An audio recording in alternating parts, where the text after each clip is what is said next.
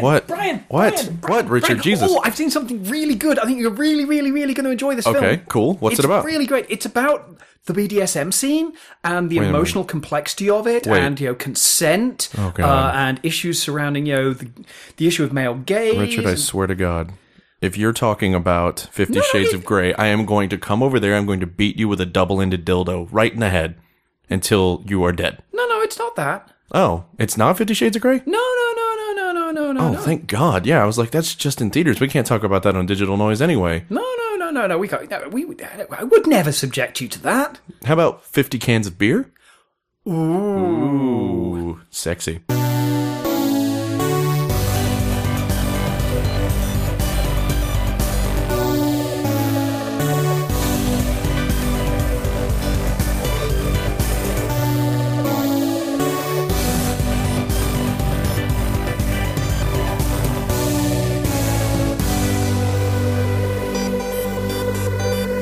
Applause and drop your drawers. It's time for another cyber sensual episode of Digital Noise right here on oneofus.net. And this, by the way, is Friday the 13th.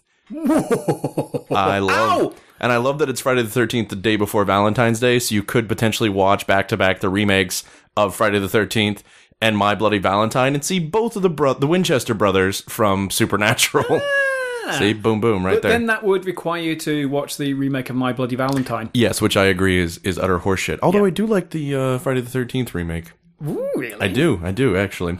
Well, this is our Blu-ray and DVD review podcast that strives to bolster your home media collection with only the best and help you avoid the rest, despite what I may have just said. Richard's giving me that look like, are you? What planet are, are you from? That's fine. That's fine. I'm your host Brian Salisbury, and joining me once again, my brother from another dimension, renowned journalist and reputed Brit, Hello. Mr. Richard Whitaker. Morning, all. Morning, all. Hey, up. Uh, I want to remind you once again that Digital Noise is available on iTunes as well as on Stitcher. You can also follow us on Twitter at DigiNoisecast. That's D-I-G-I Noisecast. And you can like the website on Facebook, facebook.com slash one of us net. Uh, I want to remind you as well to become a subscriber if you haven't already. We have had an influx of new subscribers. Thank you guys so much. You are ensuring that we get to continue bringing you content over and over and over and over again. Uh, I do know that we have a new episode of the Theog that is in the subscriber forums. It is the first official subscriber exclusive episode of the Theog and is the best of 2014. Uh, so I know a lot of people are going to want to hear what the guys have to say about that. And in order to do that, just become a subscriber at the $5 level or above. Uh, also, we just put something in the in the Jedi. Uh, we we got a couple new Jedi subscribers, and to say thank you for be- you know subscribing at the highest level. We have our Fifty Shades of, of Grey review up on the site right now with special guest Doctor Nerdlove. And after the review, there were some more words exchanged when the microphones were still on uh, that we have called the after show Fifty Shades. Uh, so we've put that up in the oh, Jedi called- cantina of the forums. You should have called it the Afterglow. I wanted to. I was not in charge bad. of this. oh, That's what I wanted to call it as well. That's fine. It's fine. Don't worry about it. But or that the is wet the- spot. so there is something uh, all over the place for subscribers at, at the various levels. What's what? All over the place. All Went over everywhere. the place. We Went just everywhere. we jizzed exclusive content all over those forums. So go look for it and and clean it up. Jizz moppers. Um, yeah. So, uh, also want to announce that starting next week, there's going to be some interesting shakeups here at Digital Noise. Whoa. Some, um, I don't, I don't really want to give too much away. Nope. other than you may be um experiencing some new sensations. Why why is everything on this show today about about BDSM? I don't it's like not even intentional. Wh- When isn't it? That's a good point. That's a very good point, in fact. But hey, We're going to go back and listen to early episodes with a whole different subtext now. they they totally will, as they should. Yep. Uh, but hey, it's time to reach out to the Innersphere and receive transmissions from you, the listener. It's the part of the show where we crack open the most questionable of coffers. We call the letterbox You've got mail. Yes, that's right, the letterbox. Torgo, you're gonna have to take the Gimp mask off. I mean, it's just, it's really freak. Oh God, put it back on. No, no, no, you're right. I'm sorry. I'm sorry. Put it back on. Oh, thank you. Way less freaky. Okay. Next time, can he actually put it on his face, though? Yeah, that would be, that zipper's gotta hurt like hell. Yep. Neil Kelly asks, what are some of your favorite British comedy TV shows, such as Little Britain or Black Books? Now, Richard, as I understand it, you are British. I have watched the odd piece of British television uh, on the, the national networks, yes. Okay. That may have happened. Uh, I'm going to go back and uh, throw some old ones out uh, to you. There's a great series called Porridge. Porridge. Uh, Porridge, which was in the 1970s, and it was set in a prison. And these- Porridge in a prison. porridge. Well, uh, the the uh, por- the term is you, uh, in the UK you go to prison, you're doing porridge. Oh, okay. Yeah. Um, I could tell you that I knew that, but I would be telling Porky Pies. stop now. See, I know that. I know that. Stop lingo. it. Uh, imagine a lightly comedic version of Oz. Ooh. Uh. no, I don't want to. Don't make me, please. The uh, the central character um, uh, Fletcher, uh, played by the great British comedian Ronnie Barker, is he's you know a petty thief uh, who you know he knows he's a criminal. He doesn't deny he's a criminal. He know you know he's like, oh yeah, I'm going to prison again. This happens, and it's about him basically being the guy who is going to survive. You know, he knows how to mess with the, the screws just enough. He knows how to like you know manipulate people around him. There's only one person he's actually afraid of, who's basically the big boss of the entire place. Okay. Um, and it's just beautifully balanced show about a scumbag who you kind of like. Um, we are familiar with that in the states. I yeah. think. Yeah. Well, I mean, it really is. It's one of the first shows that re- uh, comedy shows that has a true anti-hero Huh. as its lead, and he was, you know, in his a very respected comedian, long. Uh, um, uh, long history, and this was a really kind of weird, subversive little show that has actually withstood the test of time extraordinarily well. So, if you can find episodes of Porridge, uh, I'd really recommend it. Also, if you haven't seen it, you know, the IT crowd that was going to be my only answer because it's really is, the is only. phenomenal. But I'd also go go back and watch a series called Father Ted. oh, it's uh, Rowan Atkinson, right? Nope. Nope. Nope. Just kidding. Just- that's Blackadder. Yeah, that's Blackadder. Fading into the background. bye bye, Billy. Um, uh, another series by Graham Linehan, who did um, uh, uh, the the IT crowd. But it's about three Irish priests on a tiny island in the Irish Sea called called Craggy Island, and they've all been sent there for various reasons. One of them is basically so ancient and insane, and he can only say uh, "drink, girls, ass or feck," or some combination of them. So it's the epitome of like the crazy old Irish priest. Um, uh, Father Dougal, who is probably uh, brain damaged um, and incredibly stupid. And the first line is is Father Ted, uh, after whom the series is named, um, explaining to him with the use of a, an actual cow and a model cow the difference between small and far away. okay. Like Grover on an episode of Yeah, Sesame it really, Street. it really is. And then Father Ted, who uh, ended up go- being sent there because uh, they'd raised some money for a charity event, and it mysteriously ended up in his uh, personal bank account, and then in the casinos in Vegas. Um, it, it is wonderfully dark. It got the creators into all kinds of trouble in Ireland. It's a phenomenal piece of TV. Um, one other thing I would would wholly recommend Nathan Barley if you can find that. Um, Nathan Barley is the epitome of the terrible scumbag uh, contemporary reporter who you know has just got the job because his uncle knows somebody, and there's these serious TV executives who like are trying to struggle through, knowing that this piece of shit who knows nothing about the world, uh, but understands how to manipulate it enough. It is a great show. It's made by the same people who did um, Four Lions, great Draft House Films release. Oh, okay. Um, also, try and find some episodes of the day uh, of the Day Today, which was the best news satire show you've ever seen because it's, it's a show uh, which satirizes everything about news uh, in a way that the Daily Show it looks tame by comparison. It really does. Wow. Well, that was a, a question, obviously, that you were far more suited to answer. And now I'm gonna I'm gonna ask one that uh, seems a little bit possibly directed at me. Ooh. Uh, and it is junk food cinema. Uh, this is a question from Boyd C. Atkins the fourth. Junk food cinema relates movies to snacks in their reviews, and you may be thinking to yourself, "What's junk food cinema?" That's actually a show, a podcast that I do with Cargill over on Film School Rejects every Tuesday. And uh, is You there were a discussing Yaphet Kotto the other day. I, you? yes, we did a, an episode, and we're doing a whole series this month on our favorite black character actors. So we did an episode on Yaphet Kotto, who's one of my absolute favorite actors. Period. Um, and the question is: Is there a movie that is total junk food to you? And if so, what is your snack food? Now, the concept of the show is that I like a lot of movies, like genuinely like a lot of movies that are considered by academic standards to be bad. And I recognize that, much as I recognize that a Burger King Whopper is bad for me, but sometimes I'm just in the right mood to have one. Hence, junk food cinema. Um, and I actually do, I want to answer this question first. I'll give Richard time to think about his answer. Um, Punisher, about it.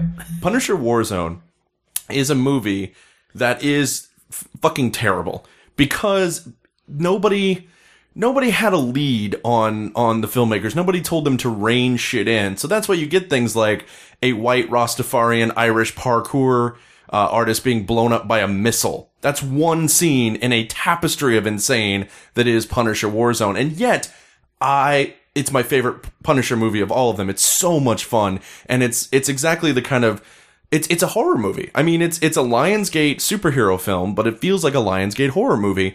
And I think I would definitely have to go as a snack food pairing. What you do is you take a bunch of gummy bears, okay, and you put them in a bowl and you microwave that bowl.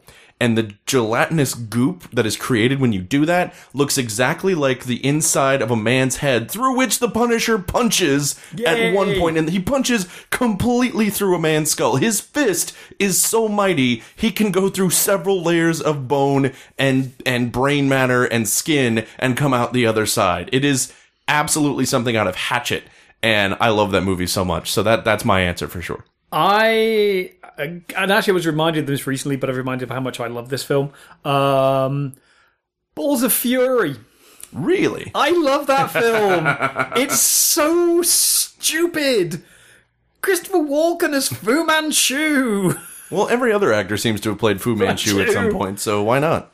It's it's completely ridiculous. It is a, it is, it is a film that knows that, that unless it embraces its, its stupidity fully, it's going to be a complete disaster area. And somehow it goes, it, it it takes all its own craziness and gives it a big old jolly bear hug. Um, and as long as you are along for the ride, you are absolutely one hundred percent in.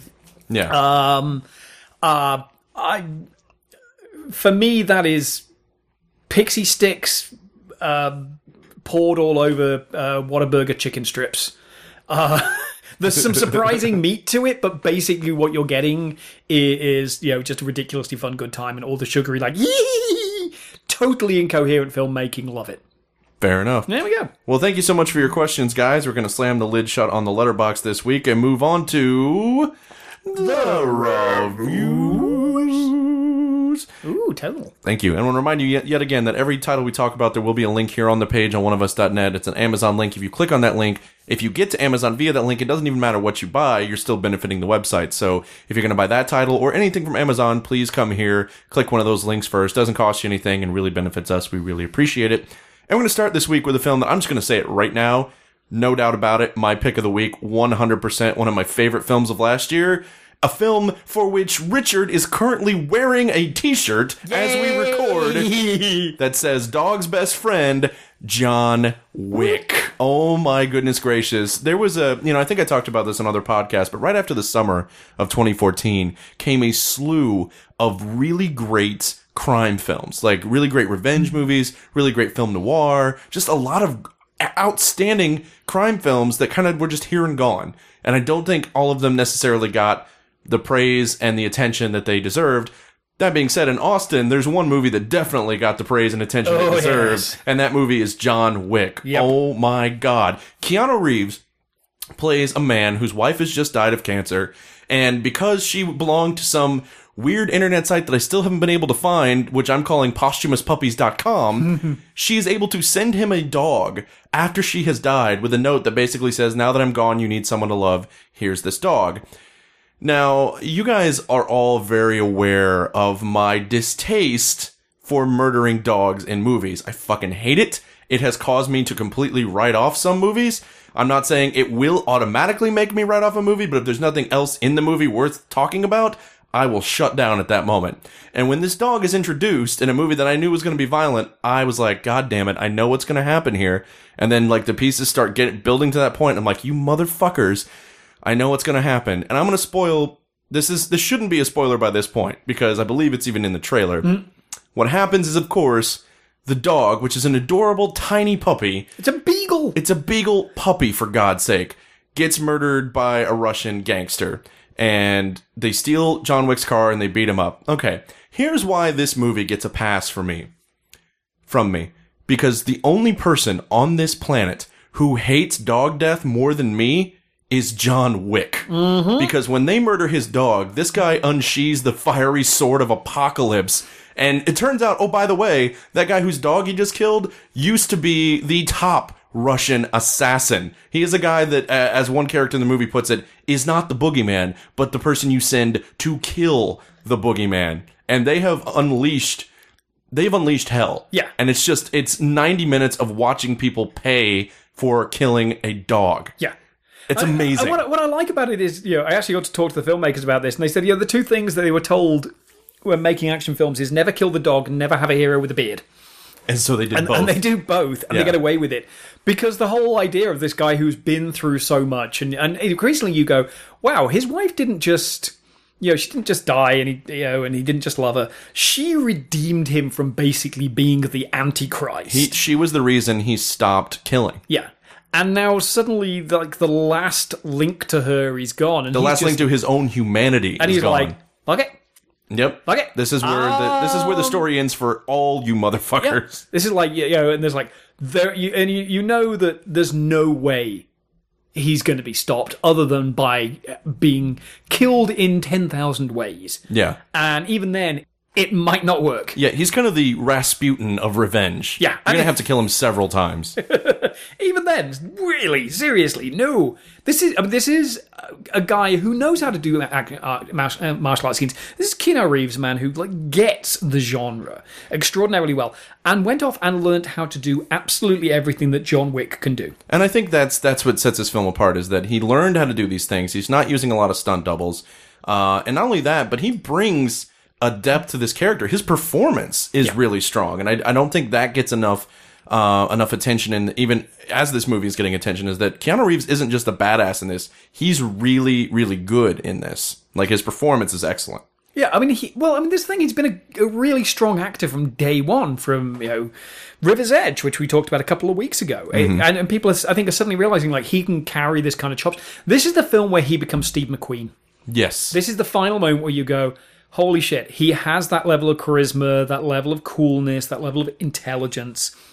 Um, and he can carry some depth, and you know, I, you do feel that like he's been through some rough stuff, and personal stuff o- o- in his lifetime, and I think he brings some of that to bear, which is very brave for an actor, particularly Sure. one in something that could have been a you know cut and shunt, run and gun, not particularly interesting action film. Right. This really rises above. I mean, this feels like something like Point Blank. absolutely. And the thing is, it has a great supporting cast on top of Keanu Reeves. Willem Dafoe, Willem Dafoe, uh, Adrianne Palicki, um, Michael Nyqvist. Michael Nyqvist as the bad guy, Ian McShane, um, Alfie Allen, who most people know as Theon Greyjoy from Game of Thrones, whose dick you will want to rip off with your bare hands. Yeah. Uh, and then here is my favorite piece of casting in the whole movie: Daniel Bernhardt, who made an entire career for himself in the '90s because. Get this, he looked like Jean Claude Van Damme.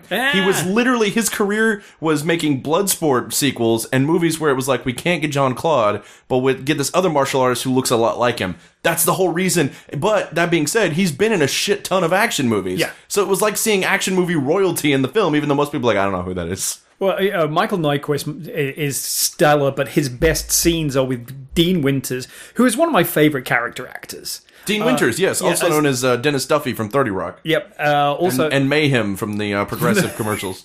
again, Or uh, Allstate, yeah. another throwback to Oz because he was, yeah, he was. There you go. Yeah, he was a recurrent in Oz, and here he, he plays the uh, lawyer to uh, Nyqvist's um, uh, Russian Russian criminal oligarch, and he's great in this. This is the thing: there is no weak point in this film. It takes a really ridiculous concept, but goes, these people are all through the looking glass anyway. Right. You know.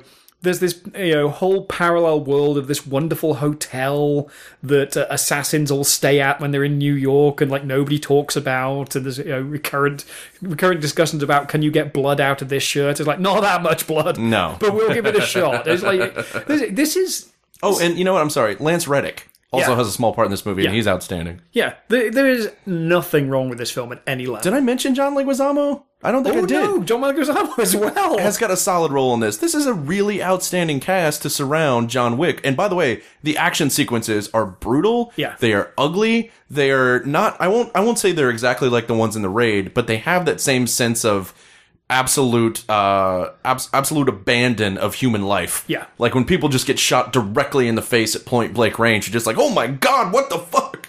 There is also a wonderful sequence where it's it's not really a car chase.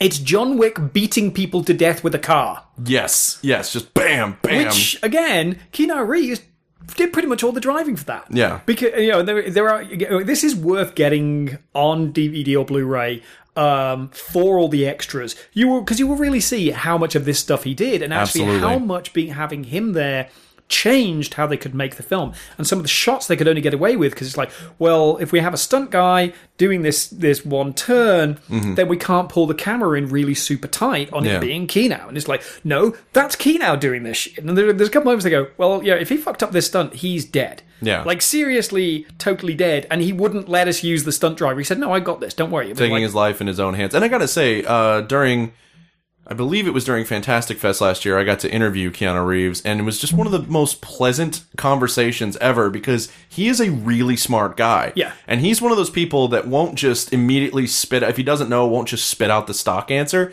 He'll sit there and he'll think about it for a second and then give you this really, like, there's a lot of Zen philosophy in his answers to even the most trivial movie questions. And, uh, you know, going back to, like, people should have seen this coming because of his early roles, I actually made a joke because he talked about uh, when he put the suit on, he would kind of stand in the mirror and have a conversation with himself and uh, and kind of get into character. And I was like, oh, it was like my own private dialogue. and he thought that was hilarious because he's like, wow, no one brings up my own private Idaho anymore. I was like, yeah, that's me. Hello. I think this is the thing. You know, he's such a nice guy. I've interviewed him twice. He's really lovely. He's making great career choices at the moment. He's making that are still daring and are still small enough productions. Mm-hmm. Yeah. Uh, with people that he trusts. Sure. The I think people are going to start going. Wow, his career is only going to get more and more interesting Mm-hmm. from here on in, and he's going to put the legacy of things like The Matrix and Bill and Ted totally behind him. Right. You know, this is, and they're already talking about this becoming the next big action franchise. And if the same team stays involved, hell's yeah, it will. Yeah, be. not only with the John Wick 2, but also with Cowboy Ninja Viking. Yes. Which is the other thing they're working on. And I'm like, yes, all of that, please, Yes. immediately. yeah, pick of the week. Pick of the week. Pick of the week, straight out of the straight out of the. But but that that said, you, this you're was wrestling not- this week. Yeah. this was not an easy week because there is there are a lot of really great diverse titles this week. Yeah. And moving on, speaking of diverse, let's talk about ABCs of Death 2. Now, this is a sequel to one of the most ambitious anthology films ever conceived, where you have 26 different filmmakers or filmmaking teams taking a letter of the alphabet and then building a short around a method of death or killing that starts with that letter. And, you know, the thing about the first movie is I admired the ambition. I really liked so many of the filmmakers involved. But the problem with most anthology films is that let's say you have five vignettes, three out of the five of those are going to be really good. Yeah. And the other two might be passable to bad. Now, when you stretch that number out to 26, the law of averages just tells you there is going to be a lot of dead weight in that group because there's just no way every single segment can sustain. And sure enough, in the first one, my problem was as much as I liked certain vignettes, overall, I liked a lot less than I disliked. Yeah. Um, I will say for ABCs of Death 2, which is, I'm sorry, ambition on top of ambition to the ambition degree, because they got mostly 26 new filmmakers. I mean, some repeats, but uh, mostly 26 new filmmakers. Uh, actually, I may be wrong. There might not be any repeats in this. But anyway, and basically do the same thing again with 26 new shorts. And I have to say, ABCs of Death 2, mathematically, a lot more of these vignettes I liked than I did the first one. So the average in this one is a lot better. Yeah. Oh, I mean, well, this is the you know Fantastic Fest alumni uh, volume two. So many of the people Exactly. involved in this. Uh, you know, just going through a few of them. Uh, uh, Dennison Ramalho. Uh, Robert Morgan, the uh, uh, Julian Gilbey, Julian Barrett, E.L. Katz, uh, the Soska twins. Uh, I think Nacho's. Has Nacho got something in this one? I would say he does. I don't I feel I don't- see. That's the thing is, it. I even have the list in front of me, so I guess I should just run down this real quick. uh, Vincenzo Natali, um, Steven Kostanski. Uh, yeah, I mean, some of it is is really great. Some of it just feels like um, a a prop. I, I don't see Nacho's name on here anywhere. It felt like he should be in there somewhere. Um, I agree. so, know, the, the the weakest ones uh, are. I think the weakest Yeah. ones are the ones that are reaching for the most, and by that I mean they're either animated or they're from filmmakers who live in such remote countries or such genre film deprived countries that they just don't have like the the the African one is I don't know what they were trying to go for. Were they trying to go for like cannibal Holocaust level of I, awful? I don't because know. I think he was trying to fit together like an hour and a half of film into three minutes, and it just didn't. It, it felt like a previously on Hill Street Blues moment where you're like, no, I needed to have actually seen that to understand it. And I think there was some cultural reference I, didn't get. Sure. that probably didn't help. But like the makeup was really bad, and I couldn't tell if it was intentional or just because they didn't have much of a budget or what. Oh, what's his name? Hang on. Let me- Lancelot Oduwa, uh, Im, wow, Imasuen, isn't that his name? Yeah, well, he actually is. You know, he, he's the king of Nollywood. Uh, you know, Ah, okay. So you know, he really is working with no money. Like, Okay, you know, enough. he he. Uh, this is this guy, guy who makes great, bizarre little action and horror films uh, out of the back of his TV repair shop in Nigeria. I mean, he's a really fascinating guy, um, and you know, I think they included this because I know Tim League, is, who's one of the producers on this, is uh, you know a big fan of his work. Um, you do kind of go, well, that seems to be a favour for a friend, which it, it really is. But you know, bless them for trying. Um, yeah. I I think this this comes in really strongly. The first, I'd say, four or five segments are, are Oh, the, the it comes right out of the gate with Yeah. E.L. Katz's A is for Amateur, which is this hilarious segment about a hitman who crawls through and does this perfect hit, and then you realize that's the visualization. The reality is something way darker, way grosser. The the actual reality of trying to pull off what he was trying to pull off was just so viscerally upsetting and hilarious at the same time. Really, really like that one. And then B is, B is for Badger by Julian Barrett, which uh, is apparently based on a semi-real story about this uh, this real natural history presenter uh, on documentaries who was a complete prick to everybody, and this kind of wish fulfillment of what would have happened to him. um, yeah, uh, Julian Gilbey sees capital punishment. I'm not a fan of Robert Morgan, the animator. So no, D is for Deloused is like Yeah. it, it was like watching an Alice in Chains video that I didn't want to watch. yeah, and, and not uh, yeah, and, and again with the animation, they're not the best Bill Plympton I've ever seen. That's what I'm Uh, saying. The animated ones are usually the weakest. Yeah, that, that that wasn't strong, but uh, Larry Fessenden's N is for Nexus. I really liked because it, it goes, you got three minutes to tell a story. Let's make the time the issue, and it's Larry Fessenden who's a fucking god as far as I'm concerned. Right. Um, and the the strongest one, as long as you have a strong stomach for it. Z is for Zygote. See, I don't disagree. I, I mean, I don't agree that's the strongest one. I think that's the strongest one because it's such a daring concept, and I think it absolutely is nailed. Uh, for me, that is the favorite one, and that was the one that I got to the end and I didn't think, oh, I, I've sat through twenty six shorts. Meh, okay, I was like, I want to, I want to see more by that filmmaker, which I think shows its strength. But I do, I do think the front is good. The, the back is good. It sags a little bit in the middle. There's a couple that I'm like are truly disposable. And I want, I want you to think about that. that description based on the subject matter of that short and how creepy that is. Anyway, Oh, but yeah. the uh, yeah the but uh, yeah overall I think this is this is more successful than the first ABCs. Uh, but I think inherently uh, you're always going to find some limitations on the anthology format. And what I think is is doubly impressive though is that there is a running commentary throughout each one of these shorts, Mm-hmm. and it's seamless. It goes all the way through without a problem. Every filmmaker talking about their films, boom, boom, boom, boom, boom, boom, boom, boom, boom. It's man, like that in and of itself is ambitious. On top of the fact that this is a sequel with 26 short films to a film that had 26 short films. Oh, and the Soska twins doing a making of, which is 40 minutes long for a three minute short. Yeah. Yeah. Yeah, there is there is that. Um Yeah, and then 19 out of the 26 segments have some form of bonus material. So this is not just slapped on there Yeah. with all the shorts. I mean, they really did take their time um and and put something together for the fans and I got to say I like it better than the first one. Yeah. That's that's about where I'll where I will leave that. We will see if they do another one. I just want some of these guys to start collaborating with each other now is what I want to see. Yeah. Uh, moving on from there, we're going to talk about 101 Dalmatians, the Diamond Edition. Riff. Let's face facts. You either know whether you like this or not by now. I mean, Yeah, yeah, I don't have to sell you too much on this much is a on this Disney movie. classic. But you know what makes it a diamond? is it a diamond in the rough, or is it just you know? Is it you know uh, cubic zirconium? I think they want to skim enough money off of people that they can buy another diamond encrusted monorail to take the executives from one retreat to another. Monorail. Monorail, monorail, Monorail. Monorail. monorail. Uh, there's one in Shelbyville and North Haverbrook. Anyway, so Ogdenville? Ogdenville as well. So 101 Dalmatians, 1961, uh, is is in fact a Disney classic. Um, it, it introduces one of the Disney Library's best villains in Cruella de Vil. Uh, and if you haven't seen it, I will quickly run down the plot. 101, or I guess uh, 15 puppies are born to this uh, this family, a composer and his wife, and this. No, to their dogs. I'm sorry, you're right. To the dogs, they don't actually give birth to them. I, I got not ahead that of kind myself. of film. I got ahead of myself there.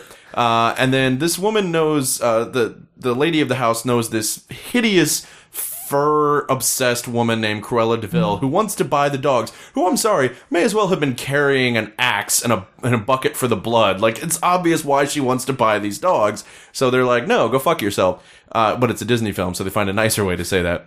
Uh, so she has them abducted and taken to a farm where she's collected a hundred or ninety nine, I guess, because the two main dogs make it a and one hundred and one. 99 fucking Dalmatian dogs who she's going to turn into, I guess, a coat line or an entire wardrobe. She's a fucking hideous human being. No, when you tan uh, hides, they actually do reduce in size. So should I stop now? You should fucking stop yesterday with that shit. No, she's a horrible human being. Hang on, is this be- a film that survives you or trying to kill? Because oh, they don't actually kill any Exactly. dogs. Spoiler. They kill Cruella de Vil, and I don't care if that's a spoiler because it's a Disney movie. What the fuck do you think happens? Come on. Come on. Anyway, what's interesting though about 101 Dalmatians, I've been uh, kind of reading up on this, is that some of the animation techniques that they use for this movie would later allow them to take on bigger projects and work with new technologies of animation. So this is kind of a gateway movie, a gateway movie for the studio because some of the techniques they're using led to them kind of being able to do bigger and bigger things. And uh, it is still a hand drawn movie, which are always going to be my favorite of the Disney movies. And uh, this Diamond Edition it does have some pretty cool extras. First of all, the picture's really good. The sound quality is really good. And they do some interesting things with the special features. For example, there's an entire uh, song that isn't in the movie that is, in fact, on the Blu-ray that they put here for fans. It's a song called March of the 101, which sounds like a movie that would be narrated by Morgan Freeman. But it's not. It's a song that was uh, excised from the original film.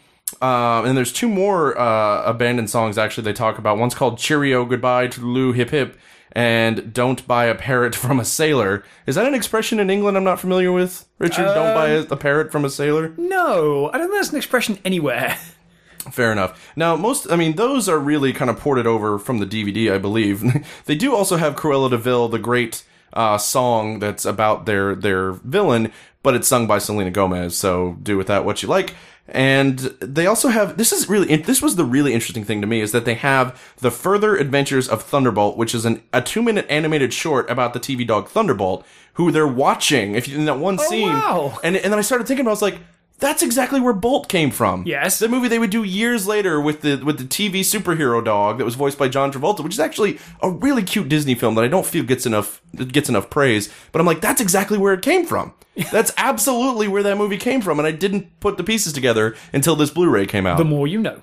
Do do do do. and also something this really weird thing called Disney View, which I kind of understand why they put in there, but just feels like George Orwell Big Brother shit, where they're like, we know the movie's in four three, so we're gonna put bullshit on either side of the screen, so you don't have to look at black bars. Isn't that better? And it's No. like it's still in four three, but I guess you've distracted some idiots from noticing there are black bars on either side. It's like, look, look over here, look at this, look at that. Look, I'm like, okay, okay, I'm not, I'm not. I'm not five, but I guess I'm also therefore not its target audience. So maybe I should stop complaining about that. Um, but yeah, there's a there's a lot of great features here. Like I said, it looks great, it sounds great, it is a classic. They don't kill any dogs. I mean, for me, this is a second tier Disney. I I, I, I, I could get I could get know, behind I, that. I'm not as big a fan of their '60s output, and this is the first Disney film of the '60s, uh, Disney feature of the '60s. Uh, you got to remember, two years earlier they'd done Sleeping Beauty, and I do think you can start to feel a little bit of oh, this is what we do, a little bit of this is the machine we we keep rolling Mm-hmm. in this. But I still think there's a lot of a lot of great artistry, and second tier Disney is still better than a lot of people's a lot of most people's first tier output. It's like when we start complaining about what, what the worst Marvel Cinematic Universe movie is. It's still better than the superhero movies that came before it by a by a country mile, Yes. as it were. So highly recommend that, especially if you're a fan of the film. I highly recommend this next film, even if you're not a fan of anything. If you're just a horrible, miserable person who hates all of humanity and and doesn't want to look at the sun, well, you shouldn't because it'll burn your eyes. Doesn't want to go outside. This is a movie called Nightcrawler. And this movie, Again, which was so close to so pick close of the to being week. pick of the week, So so, close. close. because it too is one of my favorite films of last year. This it's very rare that I get to talk about multiple favorite films of last year in a single episode of Digital Noise, but here we have it. Now, in this film, Jake Gyllenhaal plays a guy who who falls into the world of I guess you could say guerrilla uh, journalism, uh, where you where they just ride around and they look for car crashes, they look for robberies, they try to get to the scene of news before the police, or at least before the other news crews. They film it, they sell their footage, so it's it's very much like paparazzi, except they're filming the real world. So it's cinema verite paparazzi. This is a real thing. It's a real thing that exists. are a real industry there. It is a real business model. Um, and you know, automatically you think, well, these, these people are going to be a bit sleazy. Um, and um, when Bill Paxton turns up as one of the guys who has been doing this for years, you go, oh, yes, he's a bit sleazy. Yeah. Jake Gyllenhaal is a monster. Jake Gyllenhaal does not. Th- this is what I said in our review when we, we reviewed this movie in theaters: is that this is the first post-moral uh, uh, exploration of the media that I've ever seen. Because the point of the movie isn't look how awful these people are being. The point of this movie is look how Jake Gyllenhaal has fallen effortly, effortlessly into this world and made himself an even worse version of somebody that we're already supposed to dislike. And yet, there is never an ounce of second guessing himself. There's never a moment where he feels, and he's a complete and utter sociopath. Yeah. And Uh, yet you is- can't who is- stop watching him. who has been raised on a solid diet of motivational speeches. Yes. It's like this is the kind of person who is like clear, you, and you're never quite quite sure where he came from or what his background is or, Right. or anything about him, and suddenly he's just like, well. He's found this career that will will let him, as a horrible human being, flourish beyond measure. And then, Mm-hmm. Exactly. you know, he everybody around him knows that he's doing terrible things. Mm-hmm. The question now is, how far is he prepared to go? Right. and you quickly find Pretty damn he's far. prepared to go to go to the deepest, most horrible places imaginable. But he doesn't do anything. He Right. just sets things up. I mean, this is birth of a supervillain, basically. Yes, absolutely. but surrounded, you know, surrounded by people who basically are enablers. Because uh, uh, and the prime of these is Rene Russo as the TV uh, news executive who goes, "No, I'll take your footage." And there is an amazing scene where you see exactly how much he emulates what it is to be a human being. He, yeah, it's like it's he's like a robot that's Yeah. trying to learn not not how to be human, but how humans are, so that he can more effectively do his job. Yeah. and what I the reason I say it's post moral is that these night crawlers are so ubiquitous that every TV station in the city is buying their footage. And the economic reality is that these guys are just trying to make a living, and that's the way that most of them are portrayed. And that's why it's interesting that Jake Gyllenhaal stands out as such a sociopathic version of them because it's just accepted. It's the standard practice. And in fact, you know, there's some footage that gets sold that then gets gets spun on the news as look how heroic these cops are. Yeah. So you you have a problem completely denouncing what they're doing because that footage is also being used to raise up people who deserve it. Yeah. So it's like, man, that's a real moral quandary to put in to put us in. So we'll just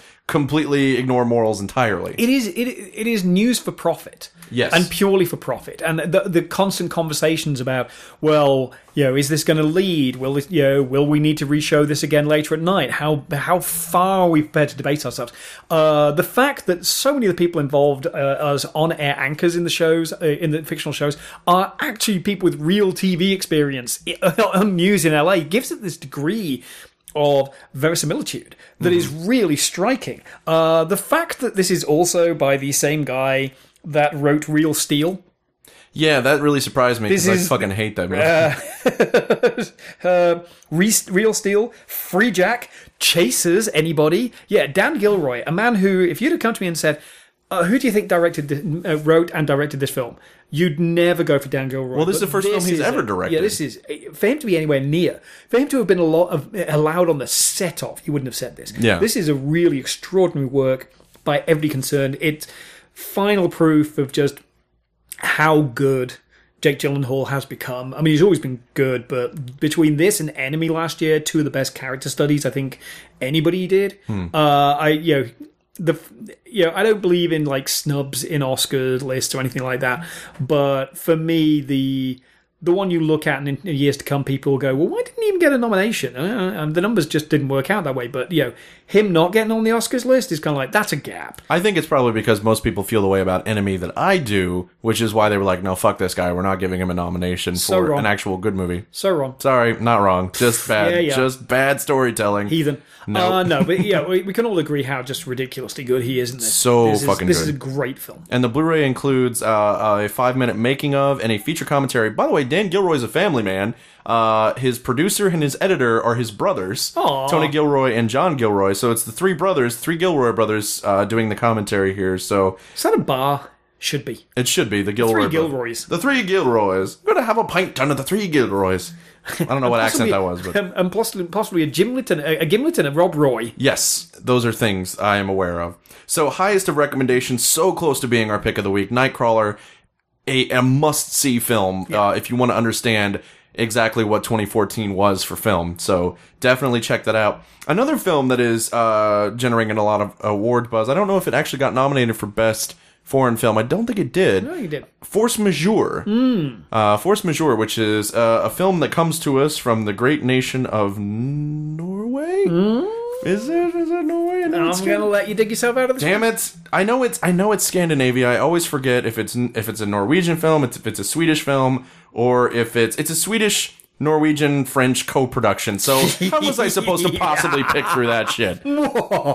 It's called Force Majeure, which is a French title, but it's a f- fuck you. Anyway, the movie is about a family on a holiday uh, at a ski resort when one day during lunch there appears to be a controlled avalanche going on. You hear the explosion. Sometimes I didn't know they did this. Oh, yeah. but apparently they do controlled avalanches when the when the snow gets too heavy and they don't want anybody out there. They want to clear it off before anyone's in danger. So you hear the bangs of them trying to do a, a controlled avalanche, and this family is sitting out on the terrace having lunch and watching it, and they're like, "Oh, it's controlled. It's controlled." And it's like it's also moving towards us it's moving towards us. Why is it still moving towards us? And then as as the the powder starts to encompass them, dear old dad gets up and runs away and leaves his entire family sitting around the table, which I thought and maybe this is because I'm a terrible person, was kind of fucking hilarious.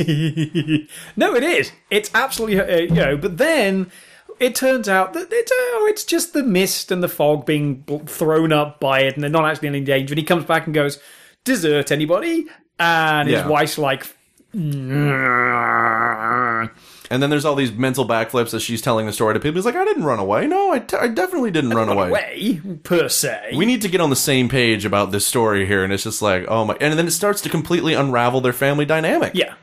Well, but this is a really interesting thing that there's been the initial response to this film was that this is about uh, it- it's an indictment of modern masculinity, which it is, but it's also an indictment of women, and and, and this is about contemporary people and their responses to extraordinary situations. And it's actually pretty damning about everybody. And the Yeah. director has said, yeah, I'm a little surprised that everybody's focusing purely on how awful the husband is because he is.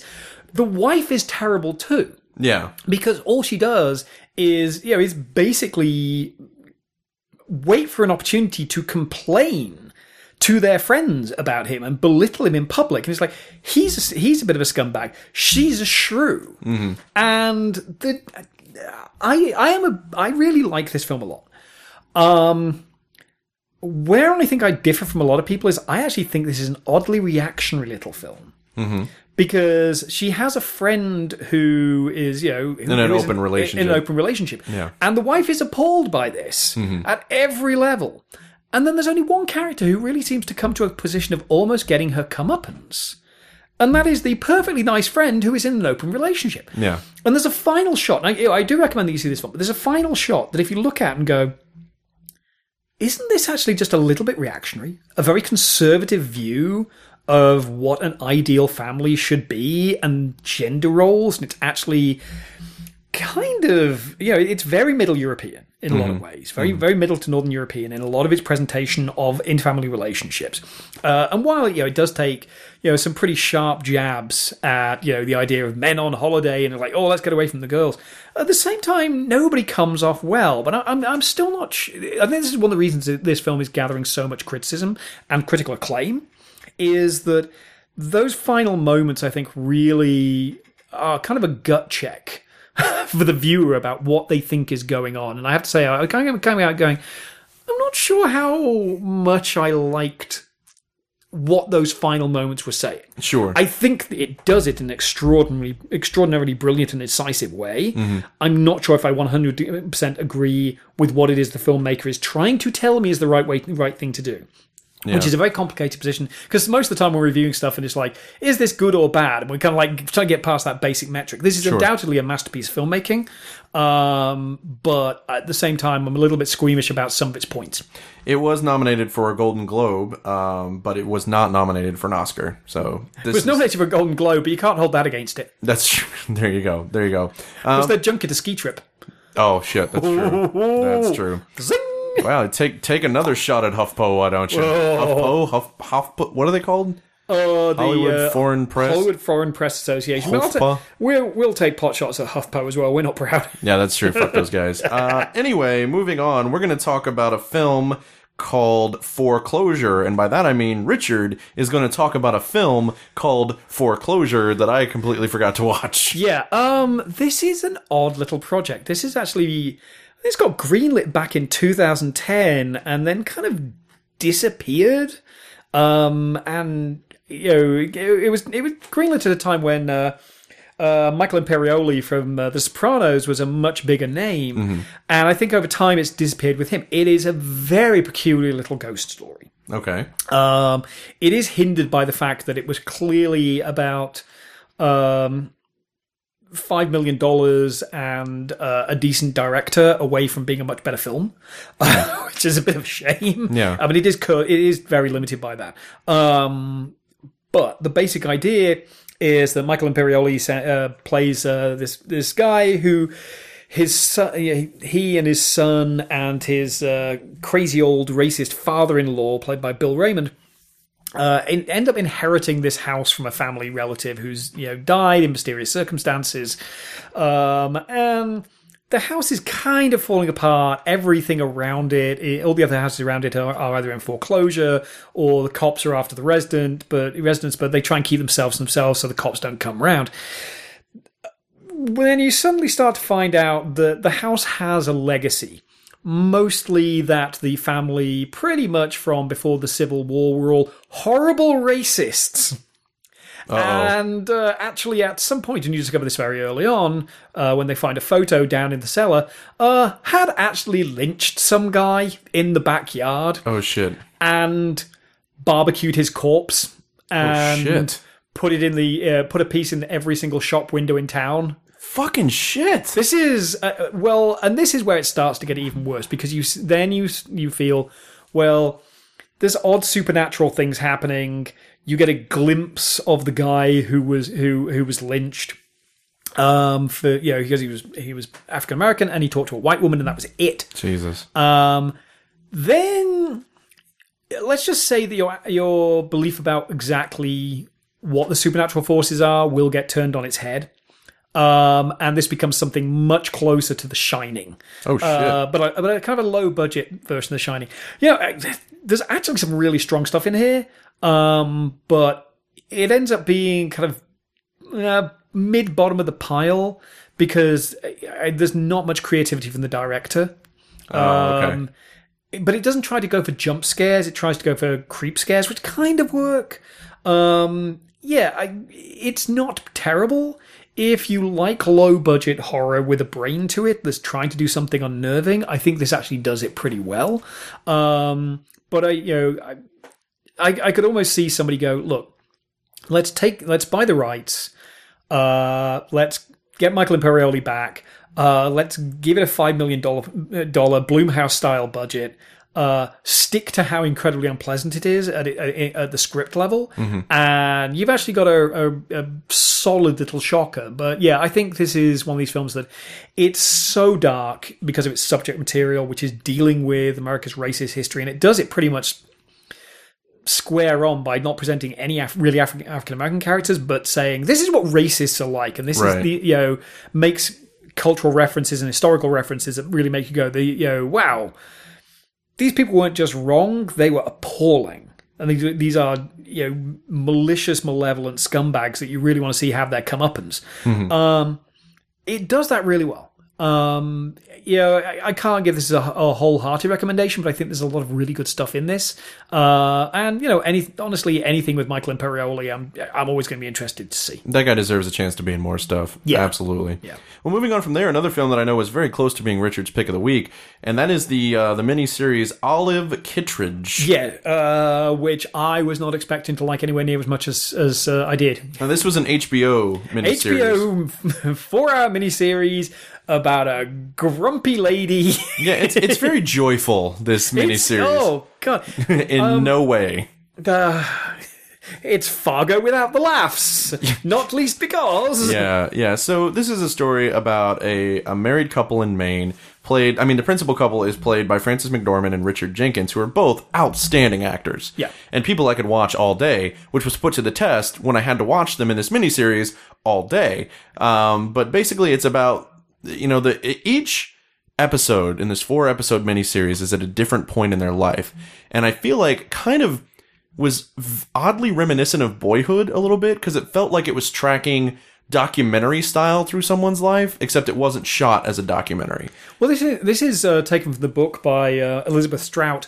That it's actually a series of interlocking short stories about basically a thirty-year portion of their of their lives in this this small town of like, and you know the the revelation of you know are, are they really in love with each other? Because he is the nicest possible human being, Yeah. uh, whereas she is deliberately unpleasant to everybody. She is a. She reminded me, speaking of Michael Imperioli and the Sopranos, of Livia Soprano. Yeah. because she was just incapable of feeling any joy, and whenever anyone around her was feeling joy, she would try to undercut it, and she would just say these really unnecessary things, and she was, yeah, really hard to watch and really hard to get behind because. And I think that's what's interesting about this is that you're not really behind her for at least the first couple of installments. And then as things continue to progress throughout her life, you're kind of like, yeah, I mean, she's kind of horrible, but that situation is even more horrible. So, yeah, I guess I do kind of feel for her a little bit. Yeah, and- everything, eh, most of the things in her life are, are of her own infliction. Exactly. There's self Uh, she- she- self-imposed. Alienates everybody deliberately. She is as malevolent as she can possibly be Mm-hmm. to her son and his first wife, and it's probably a pivotal reason why she's his his first wife. And not his one wife. Yeah. But then there are moments where you where you kind of like, well, she's actually just a, a realist about how unpleasant life is. And you know, she she's at her best when she's dealing with people at their lowest ebb, mm-hmm. because that's the moment where all their blinkers are off, and then she's absolutely the person you want around. The rest of the time, no, go away. You're appalling, and you know the fact that you are prepared to sit through four hours of this is a testament to how incredibly strong the cast is. I mean, the end of the first hour, I'm like, I, I, I'm really interested in this, but I'm kind of appalled by how how terrible a human being she is. Well, I feel like her biggest flaw is she was born in the wrong era. With her like resistance to joy and her flawless practicality at all times, she would have been a great Dust Bowl wife. yeah, a Dust Bowl farmer's wife. That's exactly what she should have been. She was just born in the wrong time and place. So everyone around her is deal, you know, like dealing with these various things and taking joy in very small things in life, and she's just like, "Oh, that's stupid. Yeah. you're a foolish person." Uh, and if you're wondering why this needed to be four hours, it really does need it. It takes every second of its time to get to a really fascinating conclusion about mortality and about growing old and mm-hmm. about, you know, particularly about this idea of, you know, even if you have done horrible things throughout your life, do you have to come to terms with it? Does is there a certain point where you go, I'm old. Can I just move on with this stuff? Yeah. And, and there's some and the final scenes, uh, really the the final half hour, uh, which is Olive and um, an equally unpleasant character played with great joy by Bill Murray, who is actually the only person who can go, no, don't try and pretend you hate the world more than me because Yeah. it's not. And I don't think anybody else could carry this part off. This is yet another great Bill Murray performance. And even if you, if, if that sounds like, oh, we've put a, uh, a a bag of treats and sweets at the end of this long trail of misery that you got to get through, you get to that point and everything flowers, everything comes into context. This really is a wonderful, wonderful piece of television. Um, it it needs it relishes the four hours. It is absolutely worth your time and investment. This is this is one of the best pieces of television I've seen this year. if I had a complaint, there were characters that I actually wanted to see more of as they moved, uh, especially the character played by um, Zoe Kazan. And Zoe Kazan, who is this mousy, like little pharmacy assistant, where Richard Jenkins is the is the local pharmacist, and her story is really tragic, and then really hopeful, and then immediately tragic again, and then it's just gone. Yeah. And I wanted to see how that played out. And the reason I had a problem with them kind of just ditching her after a couple of installments is there's a woman who plays the piano who's in every single one. And I'm like, I don't care about the woman who plays the piano. But I, I think that was kind of the point that they, you know they are stuck in this small town. It's where they want to be. It is where their lives. But we don't are. know if they are or not because we never see them again. No, no, no. That's the thing. She, she I mean, no, because they, reference that she mo- she she leaves, and that's the whole thing. It's it is about Olive and her husband and these people that intersect with their lives, mm-hmm. and it's not what she's doing.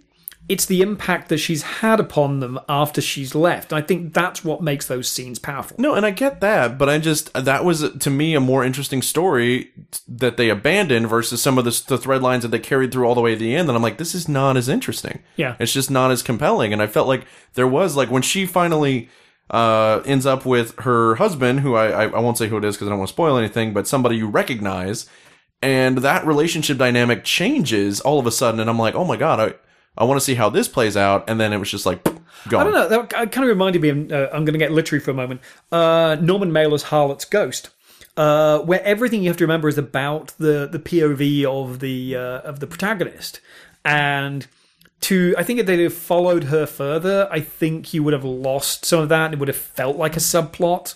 And I think that's one of the things that works about this. That you take something that is a book that is long and rambling and has endless divergence. I mean, the book has somewhere in the region of you know a hundred named characters, all of whom coming together. So there's just this is a sheer act of, of refining that down to what you have.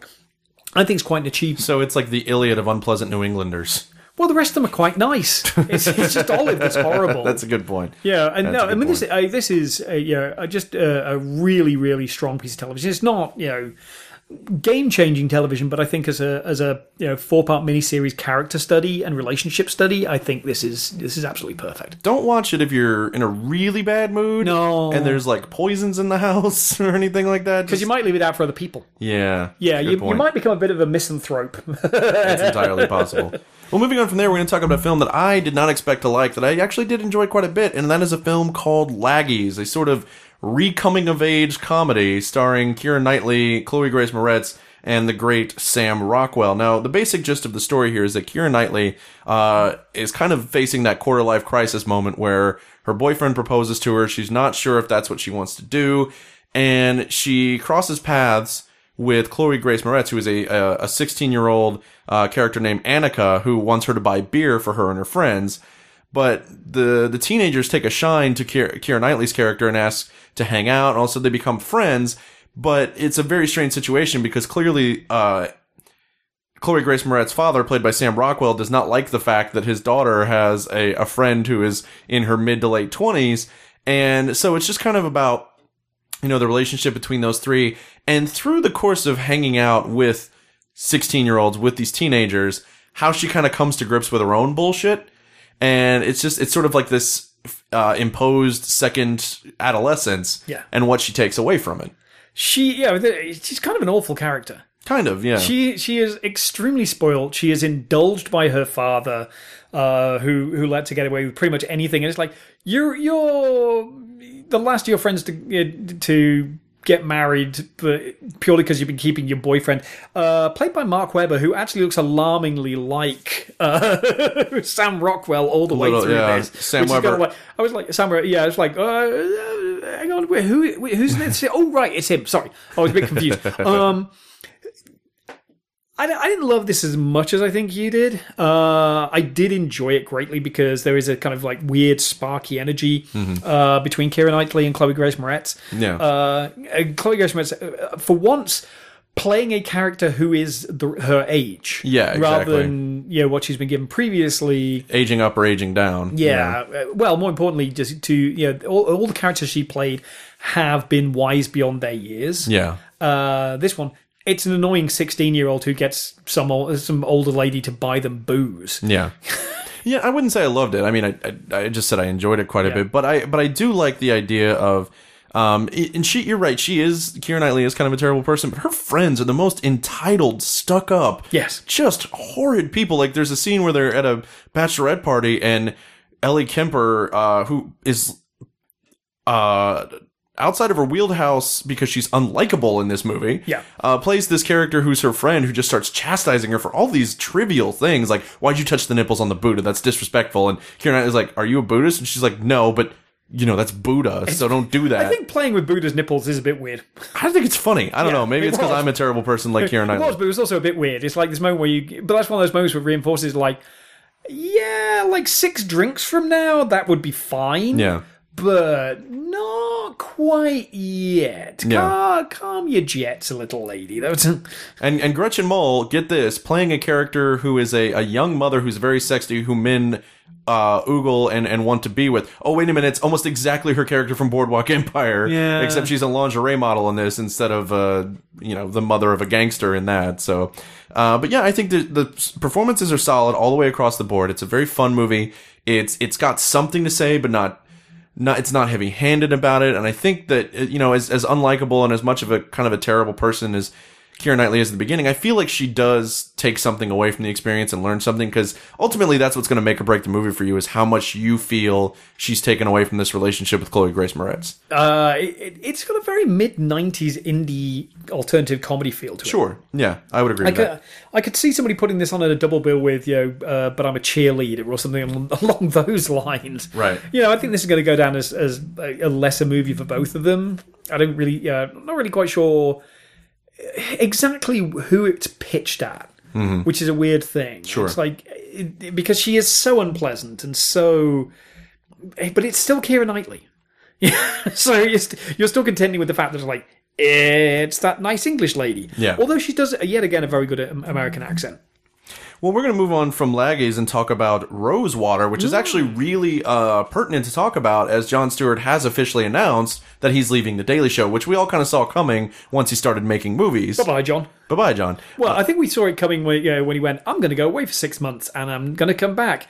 And it's clear I'm not really excited about being back on the stage. I'm doing it, Yeah. but I'm not really thrilled by it. Well, and you see this movie, and at first, at, at a completely uh, tertiary glance, you may not think that this is a suitable project for Jon Stewart because it's not a comedy. It's a very serious story about a journalist being jailed in Iran, um, basically for filming uh, malfeasance in the government And also filming a skit on The Daily Show. and filming a skit on the Daily Show, which they use against him. Now, there, that's not the. I think that's the connection directly. Yeah. But what makes this the perfect project for Jon Stewart is that Jon Stewart and the Daily Show has been about fairness. Has always been about let's be honest here. Let's not bullshit, and it's all directed at the world of journalism. It takes aim at journalists, at media outlets who have agendas. So it's really like what the Daily Show is really about for all of its tongue in cheek, for all of its jokes, is really about getting to a point where journalism is fair and balanced. And that's exactly what this movie is about, is about a journalist trying to do his job in a country that does not want fairness or balance from its media. It wants to control it because it's a totalitarian regime. Yeah. So it's perfect for Jon Stewart. Now, I had seen this in theaters, and Richard, I know this was your your first time seeing it is, is hitting Blu-ray. So I'm interested to know, since I've already been on a review for it, what did you think of this movie? Um, I, I think it, it proves that Jon Stewart actually is a really fascinating director, Hmm. and I think he he has intentions of doing something meaningful, Mm-hmm. which it can be very dangerous for a, for a uh, a director because most of them don't understand how the world works. Right. Whereas he does. I think he has a, a real grasp of the questions of morality. And I think what's really makes this fascinating is that he is so connected to the material, not just because he wants to ask these big questions about responsibility and culpability in the media. Uh, it's kind of the polar opposite of Nightcrawler in a way, where you have a guy who's like will put anything out there. Here you have a guy who really was going, look, if I put this piece of material out there, there's a really good possibility that the people I capture on this video will be hunted down by the secret police and killed. Right. So I have a responsibility to not. And then he gets taken to task by somebody else going, no, you have a responsibility absolutely to show what is going on here and points to the camera and go, you have the greatest weapon of all. Mm-hmm. And you refuse to use it, which is a really fascinating sequence. And I, I think that's the thing. I think this is this is almost Jon Stewart saying, "Here's why I'm leaving the Daily Show." you know, and this is based on a, a true story. This is based on the uh, the uh, adaptation of um, "And Then They Came for Me" uh, by uh, Maziar Bahari, um, who is a real you know former Iranian journalist who gets picked up because you know because they go, "Well, why are you on the Daily Show talking to talking to a spy?" It's like. Uh, Daily Show is a Jason Jones show. is not a spy. And they know this. That's the thing is the government's well aware of this. They're just using it as a flimsy excuse to keep him in prison for 118 days. Yeah, and it, this this does tackle. Yeah, it, it does look at what torture in those environments is really like. Uh, because he didn't get subjected to the worst of tortures, but he is undoubtedly being tortured because they know the international community is looking at him and they want him to. They, they want to be able to say no, he he confessed, and it's really fascinating from that point of view. It is visually much more adventurous than I expected Jon Stewart to be, much more visually creative. Um, See, I felt like it was a little visually plain for my taste, but again, I didn't hold that too much against Stewart because it's like I I don't know, it's kind of a backhanded compliment that I didn't expect it to be from a first-time director, but at the same time I wasn't really im- impressed with the visuals of No, the I actually really liked that because I think it integrated things like uh, his home ma- his home movie footage really nicely, um, and the compositions were very simple. If I had one real issue with this, Mm-hmm. uh, it is in the casting of the lead actor. Oh, yes, of Um, course. Yeah. because- it's uh, Gael García Bernal. Yeah, and I'm like, he's he's perfectly fine in this role. Uh, it's it's a you know he manages it more than uh, more than well. Mm-hmm.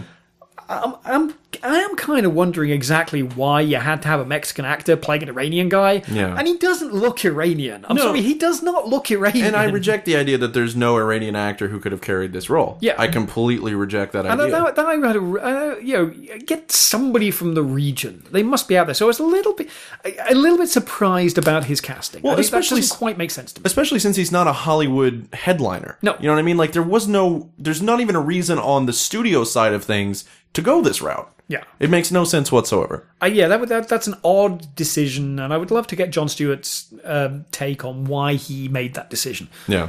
But uh, yeah, beyond that, I mean, this is a really strong documentary about journalistic morals, about the higher calling of journalism. So again, the exact opposite of Nightcrawler. yeah, they, they are they are each other's shadow in many Yeah. ways. Yeah, yeah. I mean, this is this is a, a, a solid debut from a, a, a creative force who I think is proving that he's got a, that he's got something really interesting to say, and you know you definitely want to catch this, and you will definitely want to catch whatever he comes up with next, particularly if it's Death to Smoochy Part Two. Yay, Death is what you Yay! do. And there's a lot of uh they're very short, one minute kind of uh, special features, each about the real story here. And the fact that they're all exactly one minute is very baffling to me. It was almost like that's it, tick tick tick tick tick tick tick tick. But I guess if you're coming from a world of TV where your segments are only allowed to be so long, you, you kind of Yeah, get I mean, you could have done a much better full documentary, Agreed. Agreed. and I think it deserved it. You know, Yeah. so that's just that's just my gut. But yeah, solid, solid film. Well, speaking about uh, truth and journalism, let's talk about Brotherhood of Blades,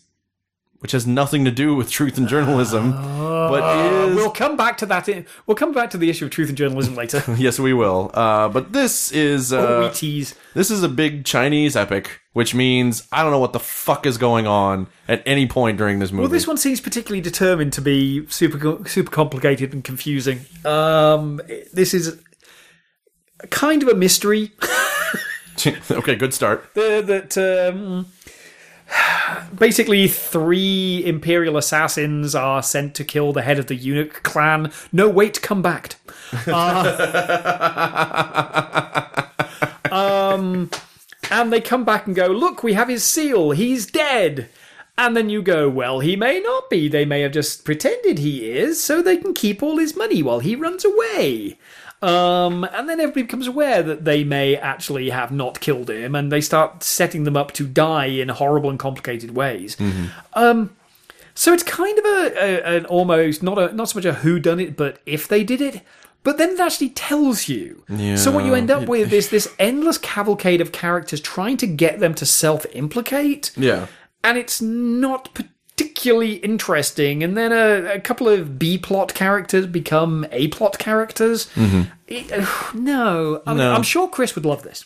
I don't know because even Chris has a has a has a low tolerance for the really completely muddled storylines. Yeah.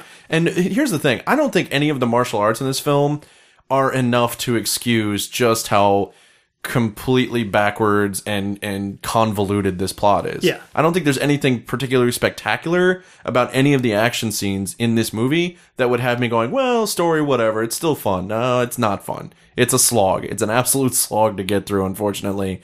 But you know, if you're a fan of, of Chinese epics, if if you will watch any and all of them, this, This is, is- one of them. Uh, And what's worse is quite often it actually cuts away from the action sequences. A couple of them are. Oh, actually- yeah. Yeah, there's a closing sequence which is basically one man versus a bunch of mount- mounted Mongolians.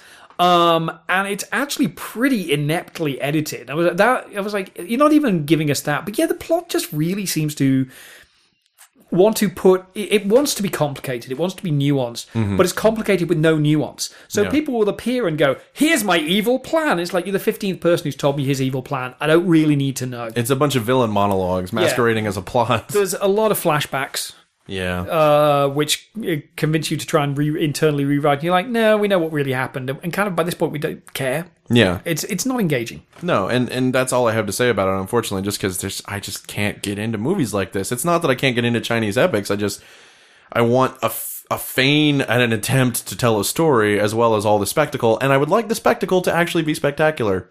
Either way, there, there's one nice fight sequence in a whorehouse well, yeah. When isn't there a good fight in a whorehouse? good point Anyway, speaking of, well, no, not at all. Uh, we're, speaking of Fifty Shades of Grey earlier, hey uh, we're now going to talk about a documentary called Kink. Kink. Now, if you are at all considering seeing that steaming pile of turds that goes by the name of Fifty Shades of Grey, or even considering reading that awful piece of Twilight fan fiction, oh yes, that's how it started, by the way, uh, upon which the movie is based, don't. Instead, if you really want a glimpse into the world of S&M, watch this documentary. This is actually a really surprisingly fascinating documentary, and I don't just mean because there are a lot. There's a lot of fucking going on in the documentary. This documentary focuses on a single porn website that's just called Kink.com, and they do a lot not of. that any of our listeners have ever heard of that. no, I'm sure you have no idea what I'm talking about. Here was the, and I'm going to admit this. what's porn Here's here's the best part that I will totally admit on the air and in full disclosure.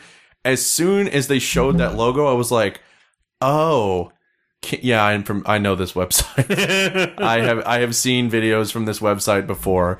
Um, but yeah, it's it's very much it's it's bondage. It's BDSM. It's it's very specialized kink videos. Like that's what they make.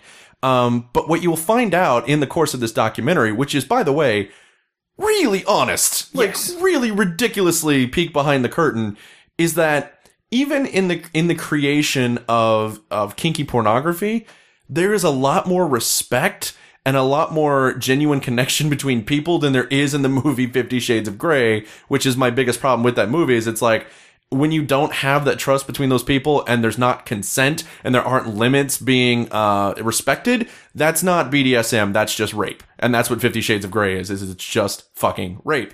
Whereas kink.com shows how this industry of, or at least this website, maybe it's not telling of all websites. I can't speak to, you know, as much as I will admit to seeing videos from kink, I don't know all of the, you know, the, the fetish S&M websites. So I can't, I can't attest to how they all run.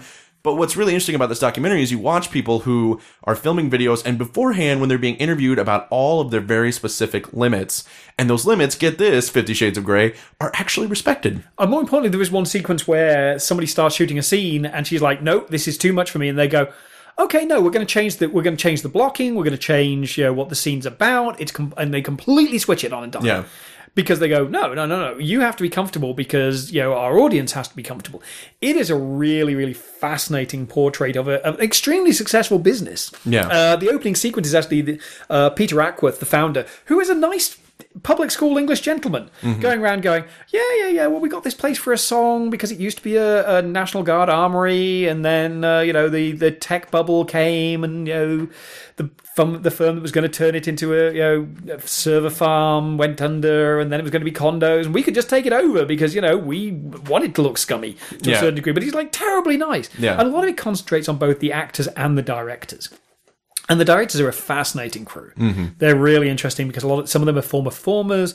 Uh, there's there's uh, one of them, Von- uh, uh, Van Dark, who just spends his entire time going, "Is that okay? Is, is, is the ropes too? Yo, are you two feeling all right? Yo, do you feel good? Is this, you know?" And he's like really like totally comforting to them. He's like a mother hen going around, going, "Are you sure you're fine? Are you sure you're fine? Now stick the dildo up there." Uh, Yeah, yeah, exactly. it's a really, really weird environment. Yeah. But, you know, uh, this started by uh, Christina Voros, and produced by uh, James Franco. James Franco. Yeah, uh, who increasingly I think James Franco is, is should maybe stick to document uh, being a documentary producer because I think that's where he's doing his best work. Well, I feel like in a few years' time, and I absolutely 100% believe this, James Franco is going to be working in the same capacity as somebody like Robert Redford did in the 70s. Yeah. He's going to be the guy that's going out and finding projects and finding performers that nobody else is giving the time of day to.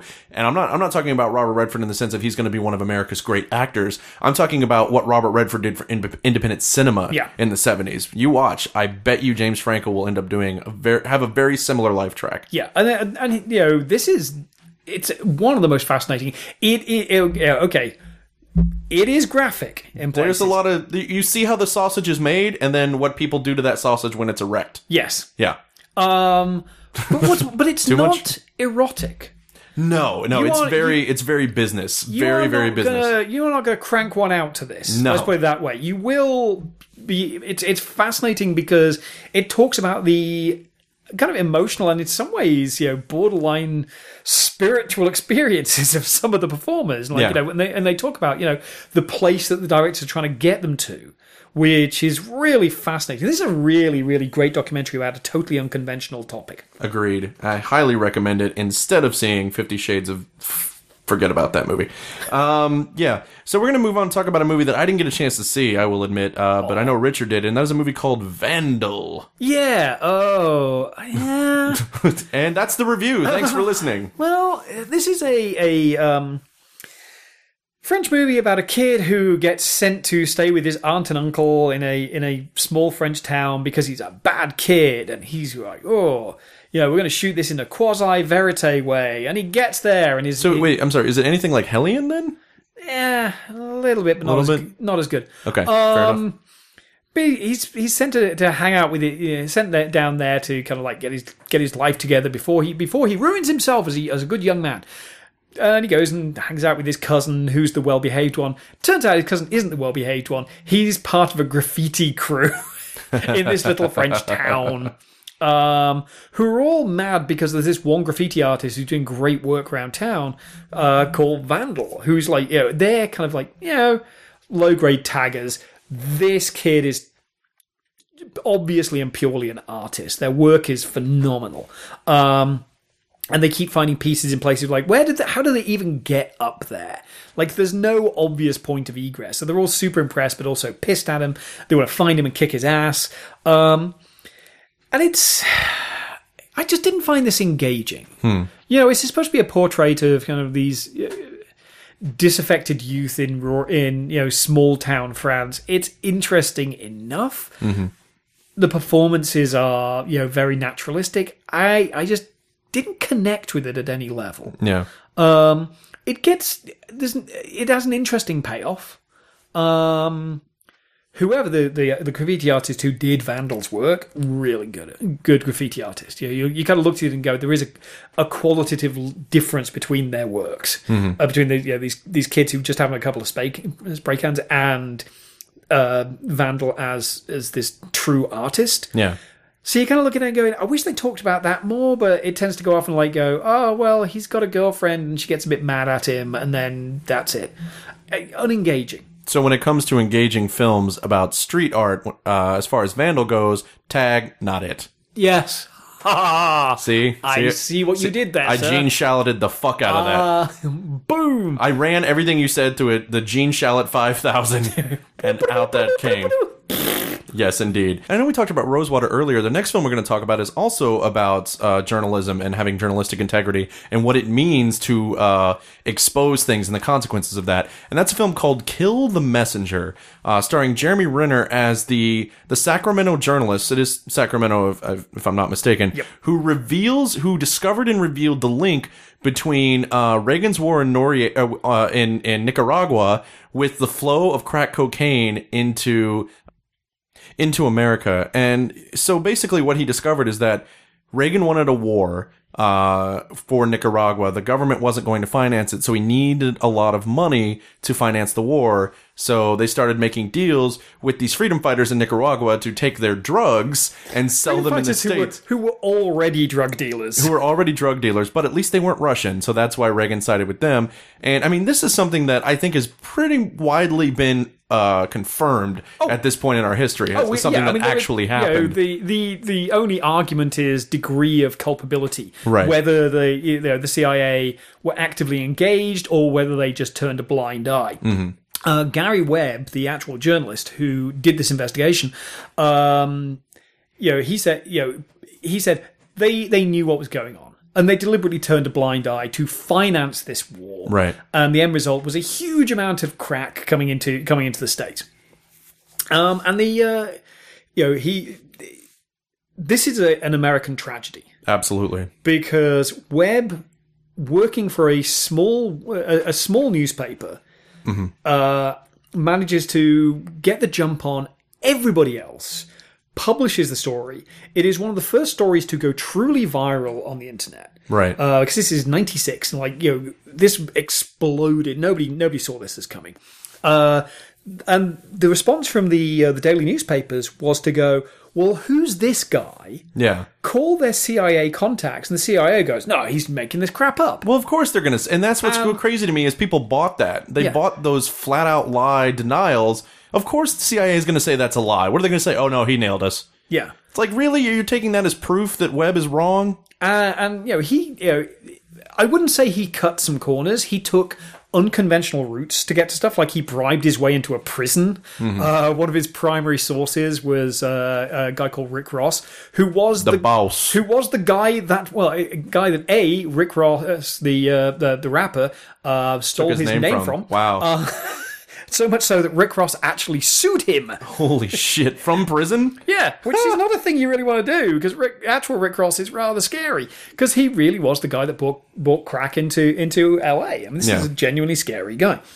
And he just went, I'm going to turn up at his at his hearing and, and try and get whatever information I can. Yeah. Um, yeah, uh, Gary Webb is played by uh, Jeremy uh, Renner. Jeremy Renner, who is great in the part. As this kind of like vaguely scruffy, cuts a few corners here and there kind of journalist. But a guy with all the integrity in the world. moral conscience. Yeah. Absolutely. But he kind of comes up against this brick wall of the monolith of main of, of really mainstream journalism. Right. Of these people who go, you know, protecting my source is far more important than anything else. Um, and they kind of thro- he gets thrown under the bus. And Gary Webb's career, as a result of one of the most important pieces of journalism of the 1990s, um, you know, and this is you know public knowledge. This is you know part of the historical record. Uh, it completely destroyed his journalistic career. Uh, he end, it destroyed his marriage, and he finally ended up committing suicide. It's unbelievable. And again, this is a lot like the internet's own boy, uh, where you watch the government take somebody who is just out there trying to share truth and information with people and squeeze them to the point that they have no recourse but to end their own lives, which is exactly what they want in the first place. It is it'll make you physically ill. And it's one of the reasons watching this movie that I never like to call myself a journalist. What I do is I interview movie stars, I, I review movies that I like. I'm I'm basically just telling you what I think of other people's contributions to society. Yeah. I these people are doing a work that just dazzles me. I mean, these people, you know, like Gary Webb, are doing work that is so important that it just makes me feel about two centimeters tall. And I have all the respect in the world for them. And it reminded me, actually, this film reminded me a lot of The Insider, Yeah, where at one point you have people who just show up and try to take things from Gary Webb's basement. It's like, no, that's my shit. What are you doing here? and Get out of here. his son downstairs with, With a a baseball hockey bat stick. going, with a hockey stick going. Yeah. If they touch my my crap, Hit them. Yeah, just Wail on them. Yeah, I mean, this is this is Hartford wail on them. it's a little disappointing that this film didn't get the the press or acclaim that it really deserved. I would agree with I mean, that. Renner is great in this. Uh, Mary Elizabeth uh, Winstead turns up as his editor, who tries to protect him, but knows that at the end of the day she can't. Yeah. There's a whole host of like brief cameos by people in this that you'll just go, oh, it's him for five seconds. Oliver oh, Platt Oliver a great Platt role in this. is great as the publisher of, of the newspaper. Yeah. Uh, you know, who's really going, you know, we're out of our depth. Yeah. This is a story, and he, uh, of course, the irony is that part of the problems that the, the story faced, that actual editor is the one that created them because he, you know, had his graphics people draw up some really controversial graphics, Mm-hmm. um, and you have the nighttime news people deliberately misrepresenting what he said in the story. Yeah. So he becomes this martyr for other people's bad reporting. Yeah, And- and Because he, you know, this argument about well, you know, he he didn't do it by absolutely by the book. Well, yeah, but he got the story, Mm-hmm. and people who are doing it by the book are getting it wrong.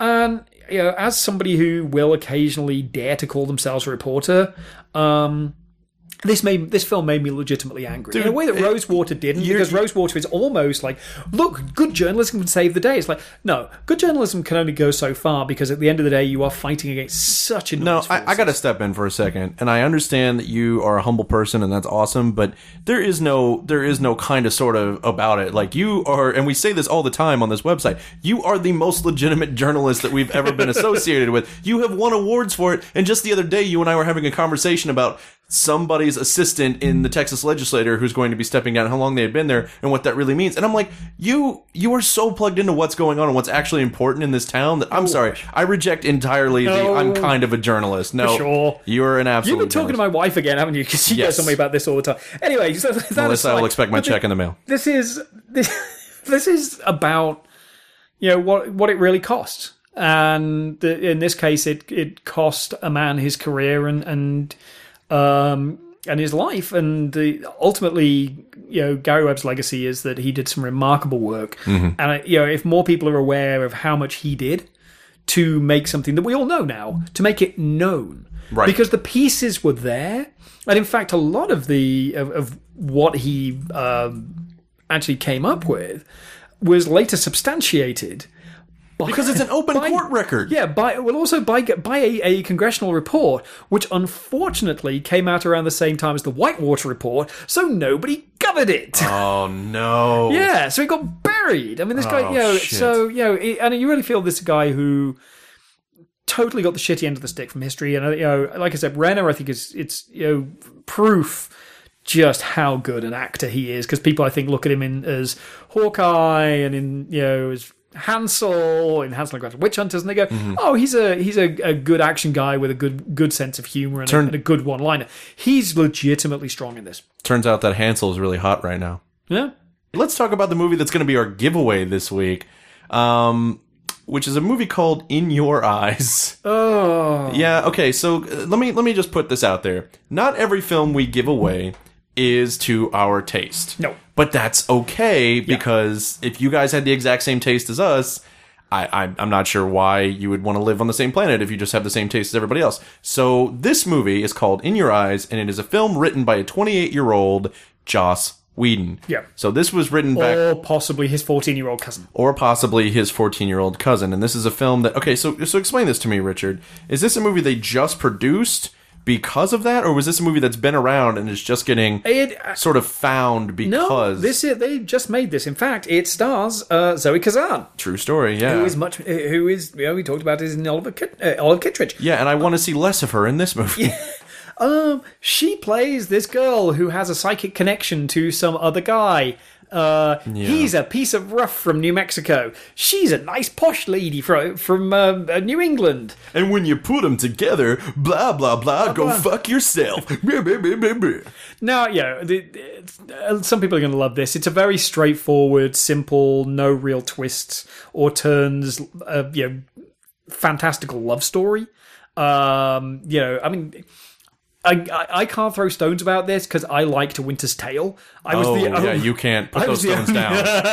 put those stones down immediately, sir. So, so you know, I, I have a, a, a high tolerance for this. See, this is what I'm talking about. Just because we hate this movie doesn't mean that you're going to hate it. Although I will say, I texted Richard uh, while I was 10 minutes in and I said, what kind of Hallmark fuckery is this? Because the movie really does play out like, not only in the, in the performances and the goofiness of the story, but in like the overblown lighting, like all the lights are blown out and fuzzy and it's like, what am I watching here? What the hell is this? And everyone's like speaking in exposition like, well, I'm pretty sure you'll make partner. Well, yes, if I complete that, tra- uh, if I complete that presentation the right way. I'm like, cool. Uh, I guess nuance didn't come till later in in Whedon's career. I- I'll say this: if you are looking for something you know light and fluffy that you can watch with some older relatives, Boom. this is absolutely it. Because you can still go to yourself, well, it's Joss Whedon. It does not have any Whedon-esque dialogue. No, This is not this even a little bit. This is very nascent work. There is one line actually. I will say that if it were delivered by a better actor, may have come across. One a woman says to a guy in a bar, "I don't want your cooties," and he goes. Oh no, I've actually got the lab work back and they're benign cooties. Yeah. And if that were delivered by a better actor, it would have maybe had to like I'm, I'm dude, I'm grasping at straws. Don't look at me like that. I'm doing the best I can here, okay? But but as Richard said, if you have older relatives that you want to watch a movie with, and then when when the movie's over, go, and that's the guy that writes all those comic book things that I like, or that's a guy that writes Firefly and Buffy that I'm a really big fan of. Sure, use this movie as the gateway to introduce Grandma to the Avengers. Yeah, that, that, that works. Yeah, so we're gonna give this away. We are. because, like I said, even though we don't like it, doesn't mean someone out there won't. Um, You may well love it. You may well love it, You- you and might. and no judgment here. Well, I can't promise that, but uh, here's how you're going to win. You're going to send us a, a tweet. Follow us on Twitter at one of us net, and then send us a tweet with your legitimate one of your favorite actors. Okay, and then I want you to follow that up with the movie in their catalog that you like them so much that you will sit through.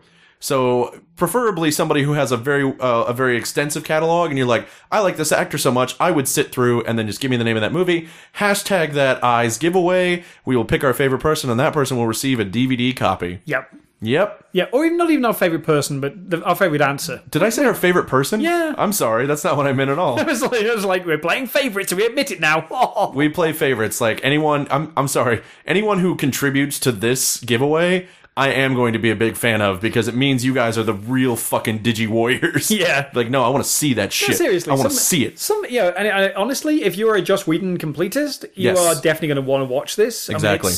and it will show you, like, not least the difference between good, good, good Joss Whedon and this. Yeah. So even a god can bleed is what you need to take away from this when you watch it.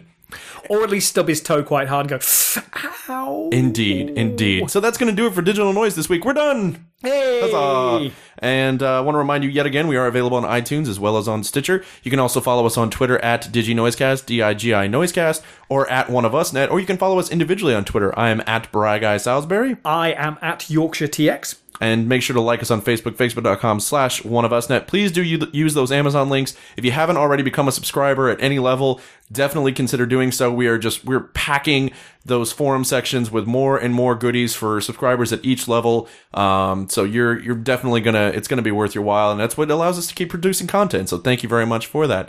Uh, but for now, this is Brian, and for Richard, I will end the show the way I always do, reminding you no release is too big, no release is too small. From Criterion to Catastrophe, we review them all. Boy!